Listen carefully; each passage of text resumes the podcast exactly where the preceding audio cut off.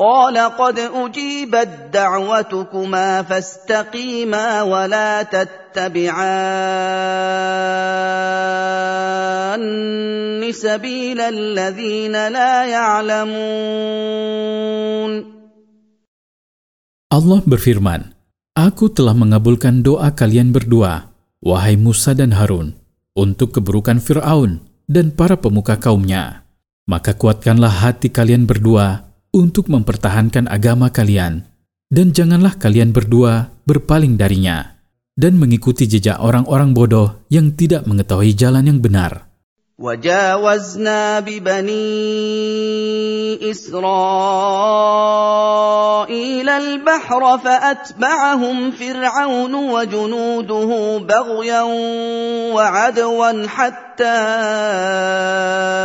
إذا أدركه الغرق حتى إذا أدركه الغرق قال آمنت أنه لا إله إلا الذي آمنت به بنو إسرائيل.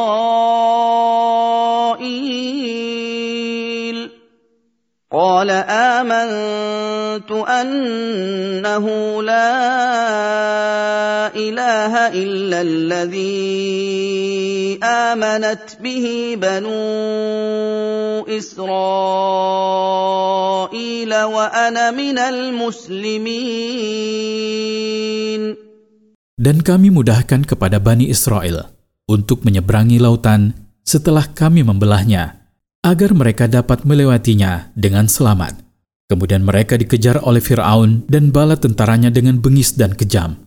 Sampai ketika Fir'aun terkepung air laut, nyaris tenggelam, dan kehilangan harapan untuk selamat. Tiba-tiba ia berkata, Aku percaya bahwasanya tidak ada Tuhan yang berhak disembah selain Tuhan yang dipercaya oleh Bani Israel. Dan aku termasuk orang-orang yang tunduk, patuh kepada Allah. الآن وقد عصيت قبل وكنت من المفسدين Apakah kamu hendak beriman sekarang? Setelah kamu kehilangan harapan untuk hidup, kamu, wahai Fir'aun, telah durhaka kepada Allah sebelum turunnya azab dengan ingkar kepadanya dan menghalang-halangi orang dari jalannya. Dan kamu termasuk orang-orang yang membuat kerusakan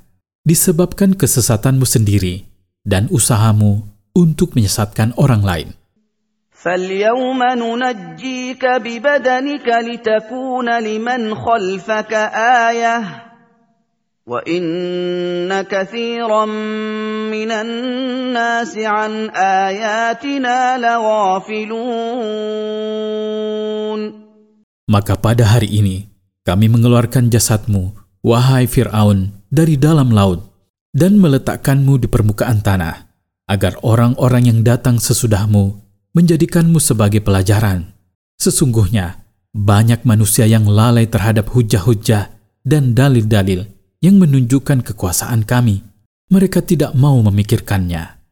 ولقد بوأنا بني إسرائيل مبوأ صدق ورزقناهم من الطيبات فما اختلفوا حتى جاءهم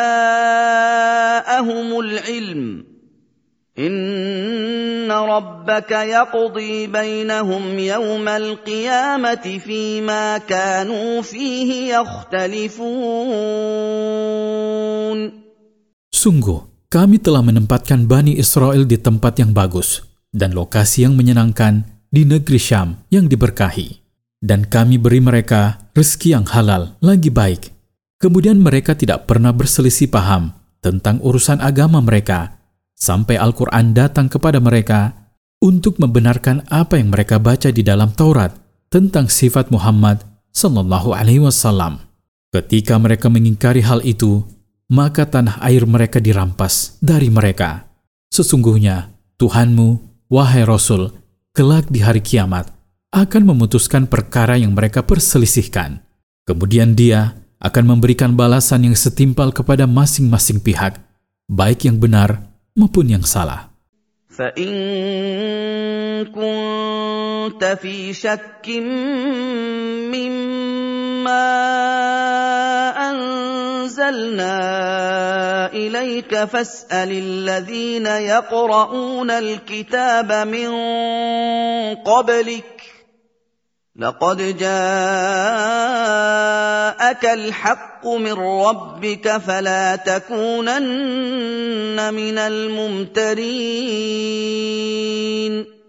Jika engkau, wahai Rasul, dihantui kebimbangan dan kebingungan tentang hakikat dari Al-Quran yang kami turunkan kepadamu, bertanyalah kepada orang-orang Yahudi yang rajin membaca Taurat dan orang-orang Nasrani yang rajin membaca Injil niscaya mereka akan memberitahumu bahwa apa yang diturunkan kepadamu itu adalah benar adanya, karena mereka mendapati penjelasannya di dalam kedua kitab suci mereka. Sungguh telah datang kepadamu kitab suci yang benar dan tidak ada keraguan terhadapnya dari sisi Tuhanmu. Maka janganlah engkau termasuk orang-orang yang ragu. ولا تكونن من الذين كذبوا بايات الله فتكون من الخاسرين Dan jangan sekali-kali engkau termasuk di antara orang-orang yang mendustakan hujah-hujah dan bukti-bukti dari Allah. Karena dengan begitu, engkau akan termasuk ke dalam golongan orang-orang yang merugi, yaitu orang-orang yang merugikan dirinya sendiri dengan cara menjerumuskannya ke dalam jurang kehancuran disebabkan oleh kekafiran mereka. Semua peringatan itu dimaksudkan untuk menjelaskan betapa bahayanya kebimbangan dan pendustaan tersebut. Jika tidak, sesungguhnya Nabi terpelihara dari kesalahan semacam itu. Innalladzina haqqat alaihim rabbika la. Sesungguhnya, orang-orang yang telah diputuskan oleh Allah bahwa mereka akan mati di atas kekafiran karena kekerasan hati mereka untuk mempertahankannya, mereka tidak akan beriman selama-lamanya.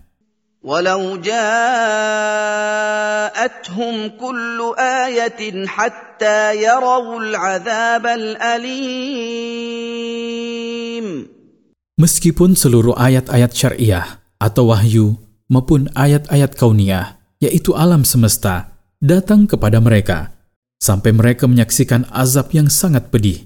Barulah mereka menyatakan beriman, ketika iman itu tidak lagi berguna bagi mereka, karena sudah terlambat. Faidah dari ayat-ayat di atas. Pertama, wajib teguh di atas agama Allah dan tidak mengikuti jalan para pendosa. Kedua, tidak diterimanya tobat dari orang yang ruhnya dicabut atau dia menyaksikan azab. Ketiga, sesungguhnya orang-orang Yahudi dan orang-orang Nasrani mengetahui ciri-ciri Nabi Shallallahu Alaihi Wasallam. Akan tetapi, kesombongan dan penentanganlah yang menghalangi mereka untuk beriman.